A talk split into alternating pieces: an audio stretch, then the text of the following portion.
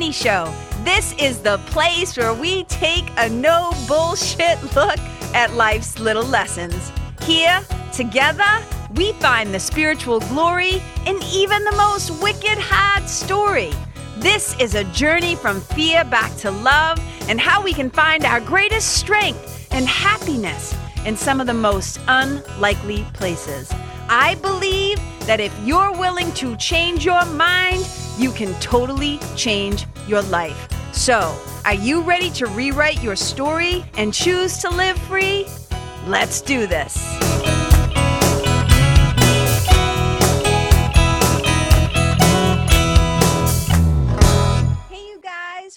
Welcome to the Karen Kenney Show. Oh, you can see Binky in the background, my bunny. that is Binky Buttons, the little queen of Binklandia, making a special appearance on the show today.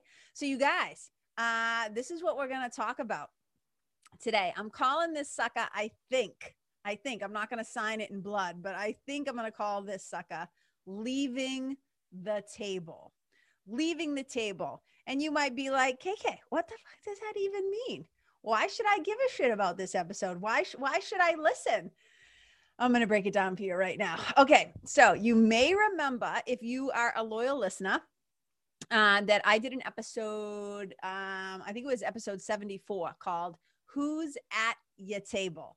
Uh, and if you recall, like, let me actually, I'll talk to you like you didn't listen to it yet. Right. So, uh, episode 74, Who's at Your Table?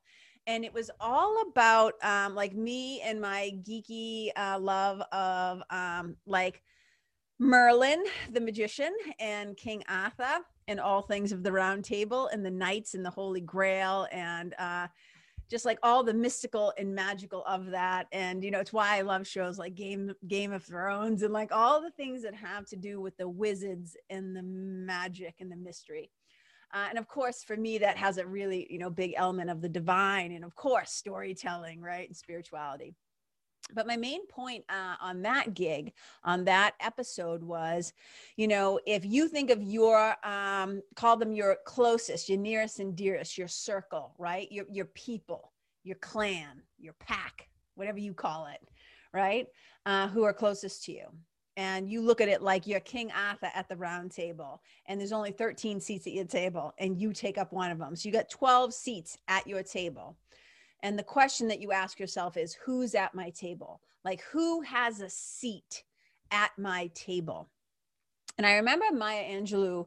Um, you guys, you must know who Maya Angelou. I'm not even gonna. I'm not even gonna tell you who she is because if you don't know who she is, go do your homework. So the brilliant Maya Angelou, Dr. Maya Angelou.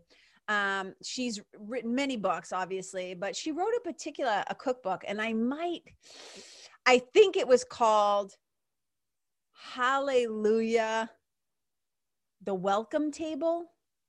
Hallelujah, the welcome table. I think, fingers crossed, I'm not butchering that. I didn't know I was going to talk about this part. That's why I didn't do. I didn't write it down because I here it is, spiritual team, just dropping it in my head. But I remember her saying something like that. That sitting down at a table um, is one of the few times that people have a chance to um, be intimate with one another. And when I think about this, it's like, yes, of course. Like since back in the day, like breaking bread together, like actually sitting down at a table and spending time together with your loved ones, with your family, with you know your closest people, like sharing a meal and breaking bread with people is a really big deal.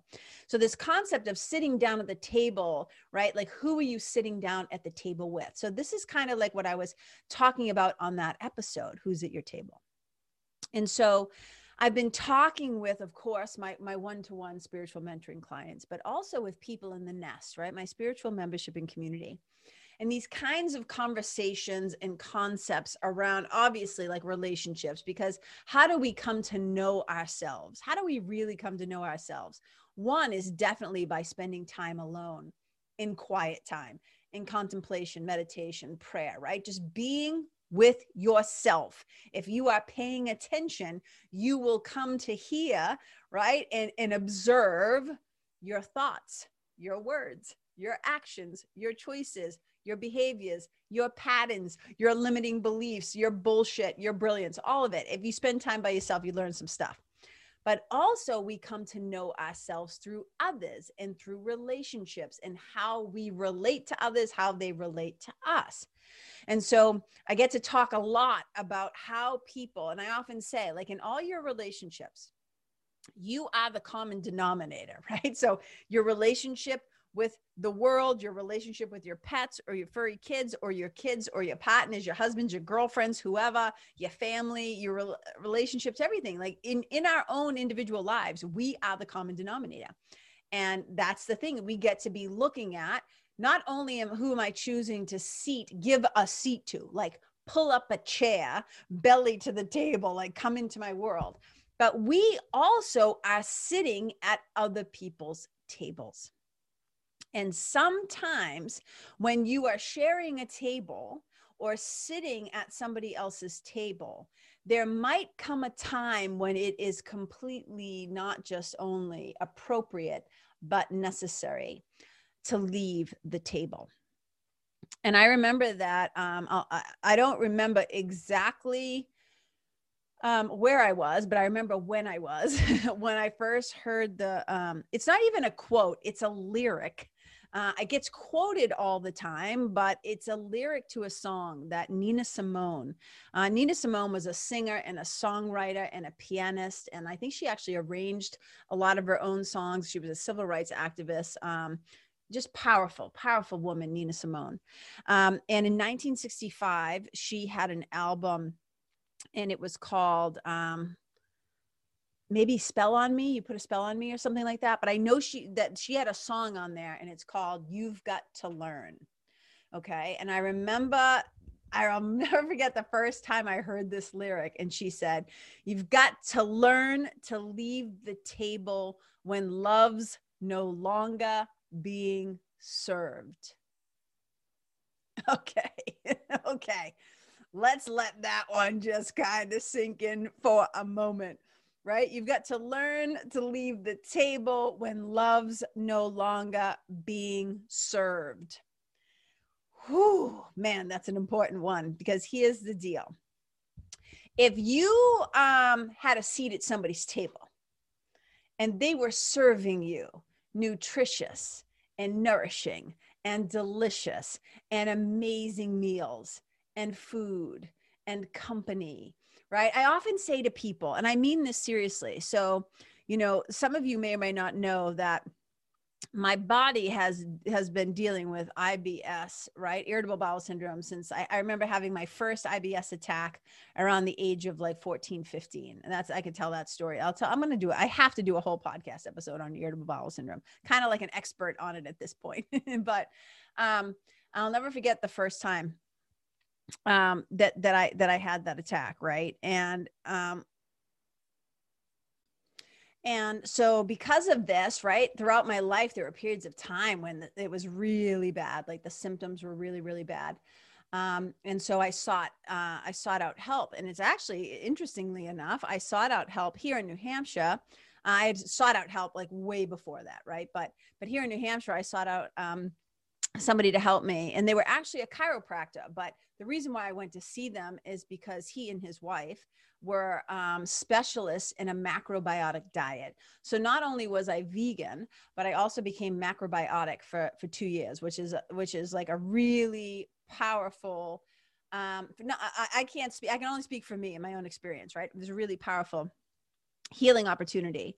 Um, and one of the things that i learned and the reason why i'm telling you all this backstory of you know this diet is one of the things that i learned while working with this chiropractor for my for my ibs was that um, you know the quality obviously the quality and the kinds of food that like you put in your body are going to give you a reaction. But it was also learning everything like slowing down when you chew. So i learned to put my fork down between bites. I learned not to drink water with my meals so that my body could digest my food properly without all that water sloshing around in there right um, I learned to eat. I already was a pretty slow eater, but I learned to really slow down and I would chew each bite, if you can imagine this, right? At least 50 times, but usually up to 100 times because digestion begins in the mouth. I learned about um, not eating when you're angry. But I also learned about like when you're um, disturbed or upset that you want to try to eat in a somewhat calm environment all to help digestion, mind you, right? But one of the other things that I learned was like to not prepare food when you're pissed off. and I will tell you this when I receive a meal, when I take in nourishment, when somebody has cooked for me, people would often say to me, like, whatever, just pick a meal. I make pretty good soups, but people would say to me, oh my God, this soup is so good, or this, whatever I had made, these cookies, whatever. And I'm like, that's because I put extra love in them. And I was dead serious. Like, if I cook for you, I really do like to infuse my food with love because I want what's being served to you from my table to be nurturing and nourishing and not make you feel bloated and crampy and gassy and like shit, right? so, and sometimes you can't control those things if people have dietary whatever. But what I'm trying to say is this I'm kind of making a, a, a point going the long way, but I want you to feel this because I'm dead serious. You should not cook when you're pissed off because your energy gets infused in everything you do. So that's like a little side bonus note, PS, by the way. Um, and the food will taste different it sounds kooky, but I'm telling you, in my own experience, it has been true. I can taste the love when somebody has like made me a meal and they've really put their intention and attention into it. So, what I'm trying to say is this, okay? When whatever is being served, like we're being literal here when we're talking about food, but in your relationships, whether they're intimate, sexual, friendly, platonic, work, whatever it is, but whenever when when when whatever is being served at the table stops feeling nourishing to you, stops feeling like it's respectful, stops feeling like um, they care about you, stops feeling um, healthy and holy in a way, you have to be able to push your chair away and get up and leave, right? Back to what Nina Simone says, you've got to learn to leave the table when love's no longer being served.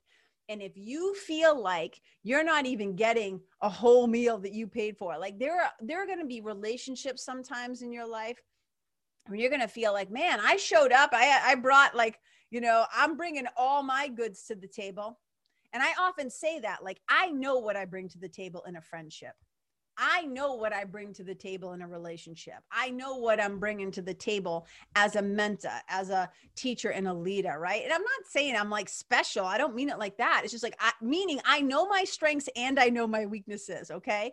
I know the places that are healed and I and holy and I know the places where I still have some work to do, right? Because we're all a little bit, you know, deep down beyond like you know the physical and the personality and the ego we are all perfect children of god. We are all already perfect. And our ego personalities can use a little work right? So i always talk about this work like it's spiritual reclamation it's the remembering of your true self but it's also like ego rehabilitation a little ego rehab right? So what i'm saying is i know what i bring to the table. And in the beginning, sometimes people are serving up a lot of goodness at their table. And you're like, fuck yeah, I'm going to pull up a chair to that table and then at some point, it changes. And sometimes we will sit at the table too long. Not that it's like we're overstaying our welcome, but we stay way longer than we should at the table. Sometimes we feel guilty because we're like, wow, they gave us a seat at their table. But it's like, yes, we can be grateful for that. We can be grateful for what we did get, what we did get for nourishment, you know, the opportunities that came our way, the things that happen. But if there comes a time when what's being served no longer feels good to you in your body, if your intuition and your spirit is like, run, right? Because I think the second half, um, the second half of Nina Simone's lyric, she said, uh, you know you gotta you gotta learn to leave the table when love's no longer being served. And and then she said to show everybody that you're able to leave without saying a word. And i thought that was a really interesting thing. I've been i've been batting that around in my head. Uh, i've been thinking that's kind of an interesting thing. I can see binky back there.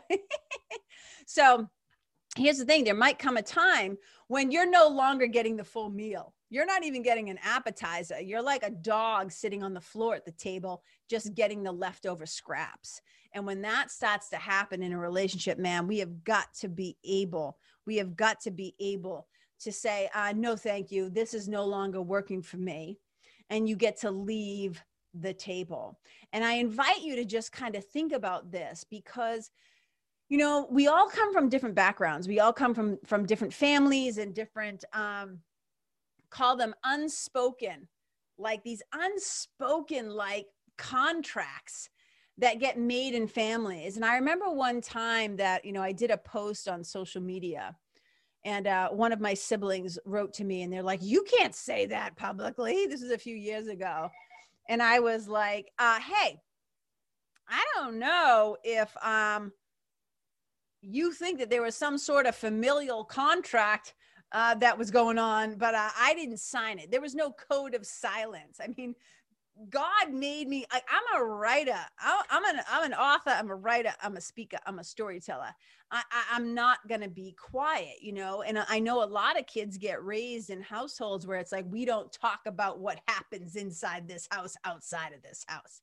What happens here is private you know you don't spread your quote unquote business like whatever but oh god bless the families with all of us writers because we are always paying attention we are always eavesdropping and and you know if you come from the lineage of truth tellers and if you come from the lineage of scribes and you come from the lineage of uh, storytellers and the recorders of history uh, god bless you because we we just we got the assignment i got the divine assignment that uh, I'm going to talk and I'm going to speak and I'm going to I'm going to tell the important stories.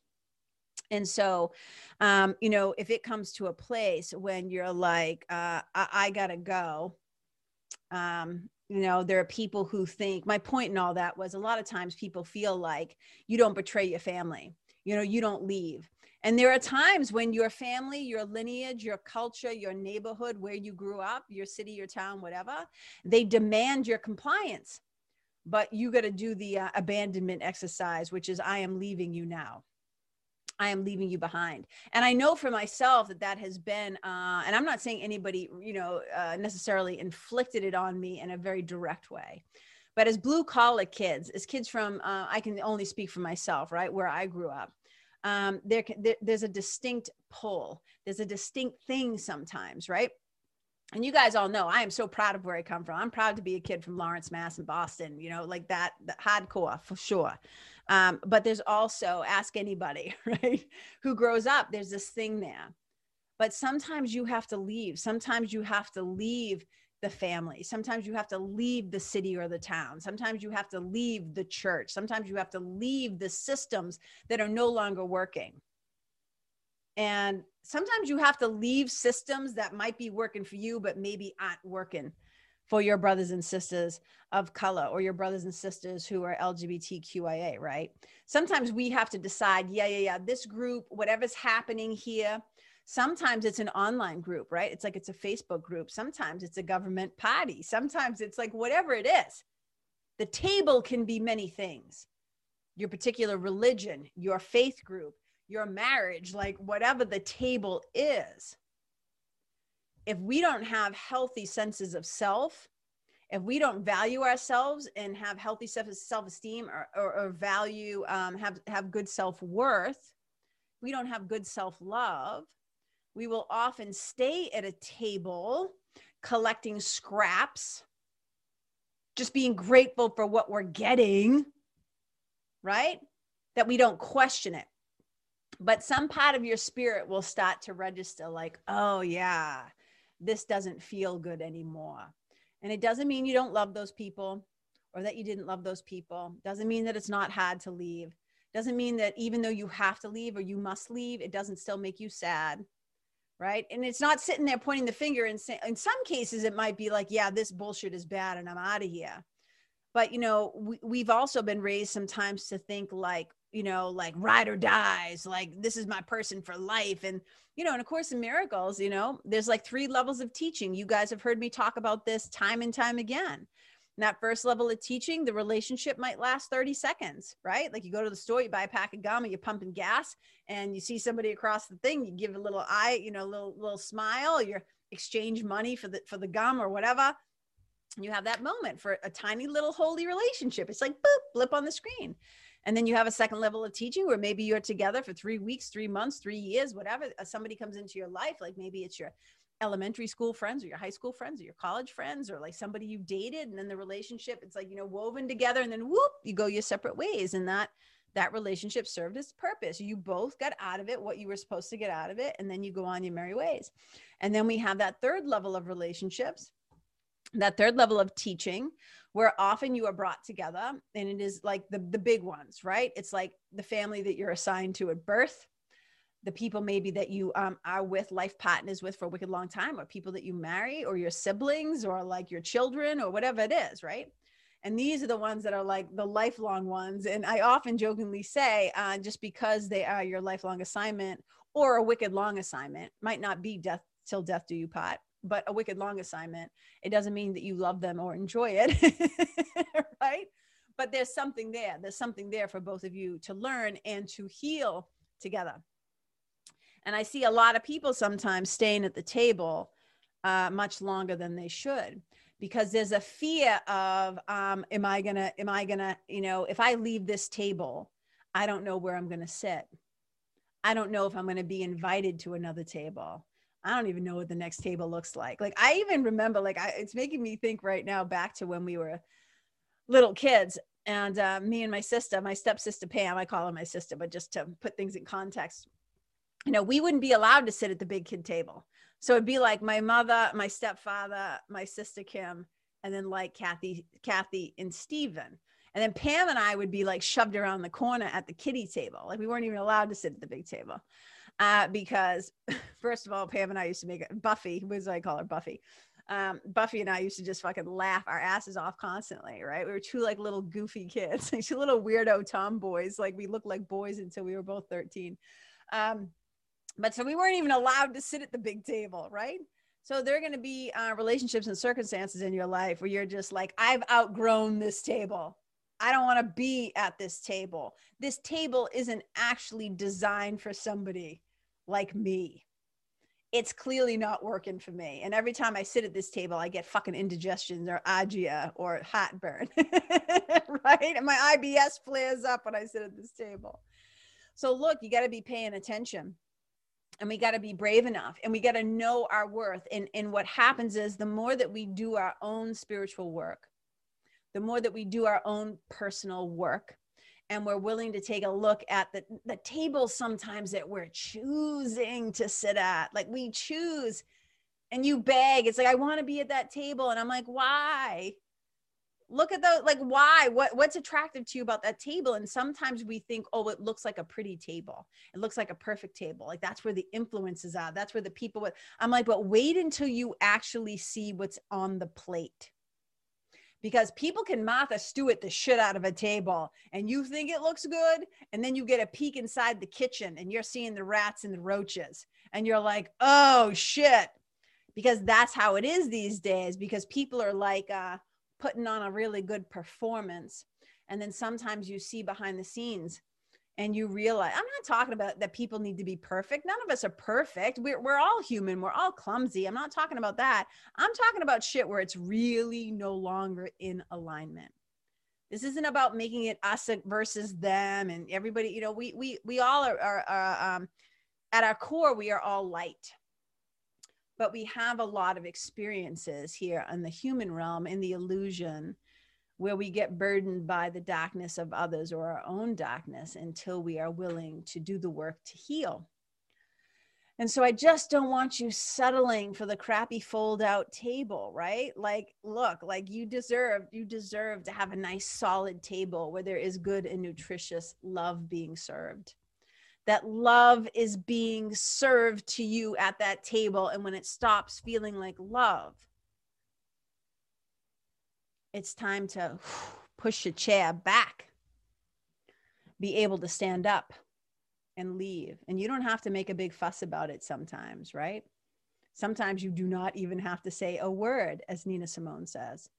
But you've got to find it within yourself to recognize that this is no longer working and to be able to have boundaries and that's a whole other that's a whole other episode right? Because a lot of times traumatized children have never learned how to put boundaries in place. We have very loose boundaries or sometimes it's very rigid boundaries but they all are de- were designed to keep us um, you know to survive and to, to do what we thought was to keep us safe but at some point Um, you know, so that's part of knowing yourself too is being able to recognize like maybe where in your history in your childhood your earliest caretakers uh, where maybe they were not nourishing you and nurturing you. And so the, that sense of self is a little unclear that sense of safety and security like you're always trying to attune or you know cue into like you know places of safety.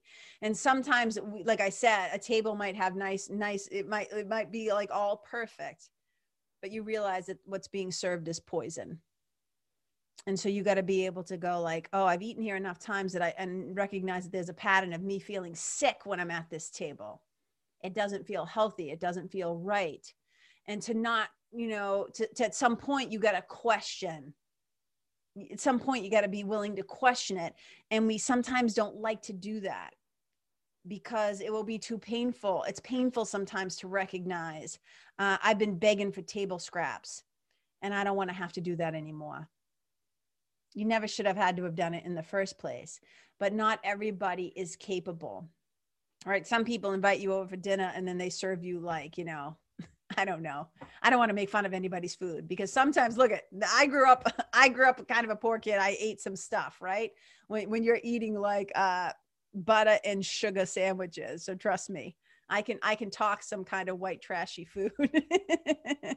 what I'm saying you guys is is I want you to just when you sit at the table, when you pull up to spend time with people, uh, in in your relationships and when you relate to one another I want you to feel like you have been uh, just been been been a buffet, a buffet of beauty and goodness that just makes you feel more like yourself and makes you feel seen and makes you feel heard and makes you feel so welcome, right? That welcoming table, the welcome table, as Maya Angelou talks about.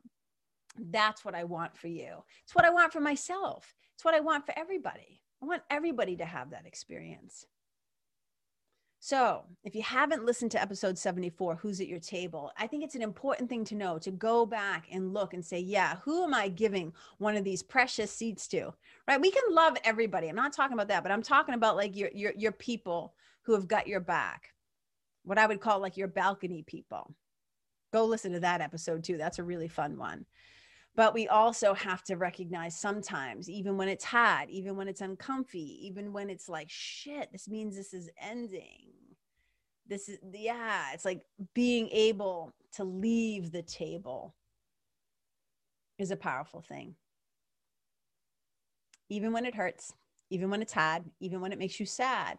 But sometimes it's like gradually but inevitably like we have to find that inner strength to say um, yeah I don't feel welcome here anymore.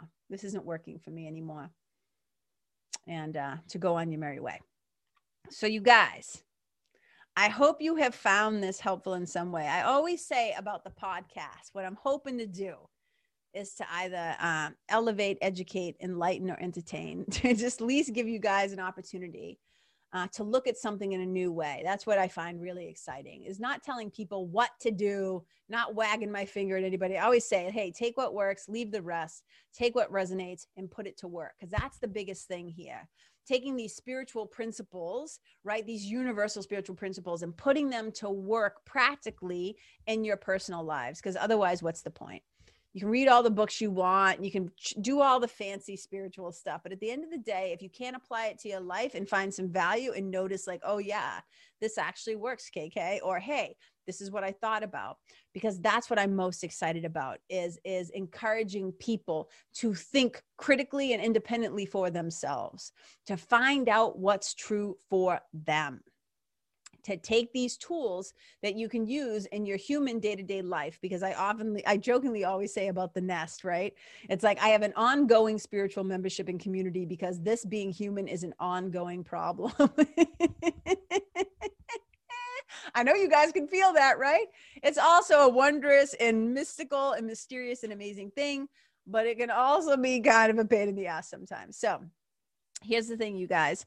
Um, if you are a podcast listener, let me just drop this. If you are a podcast listener and you think to yourself, Eva, like, man, I, I think I want to work with KK. I want to hang out with KK a little bit. You always have a couple of options, right? There's two ways currently to work with me.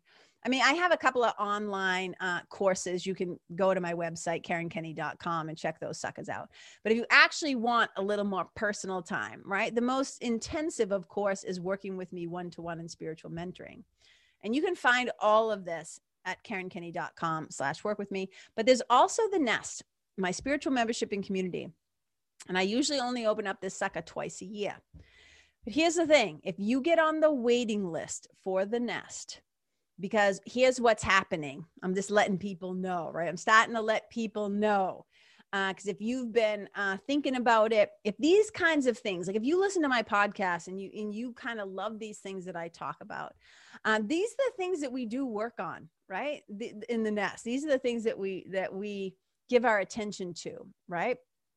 Um, the different ways of how we bring the divine, the spiritual into our everyday life, like practical application problem solving of how I get the fuck out of my own way. how do I lead a more peaceful and happy and aligned life? It's aligned with my values, KK, that helps me to solve the problems that come up with my kids and my family or whatever, like taking the tools from the spiritual toolkit and putting them to work. So here's the deal. Um, right now, the Nest is currently like 59 bucks a month or 5.99 for the year.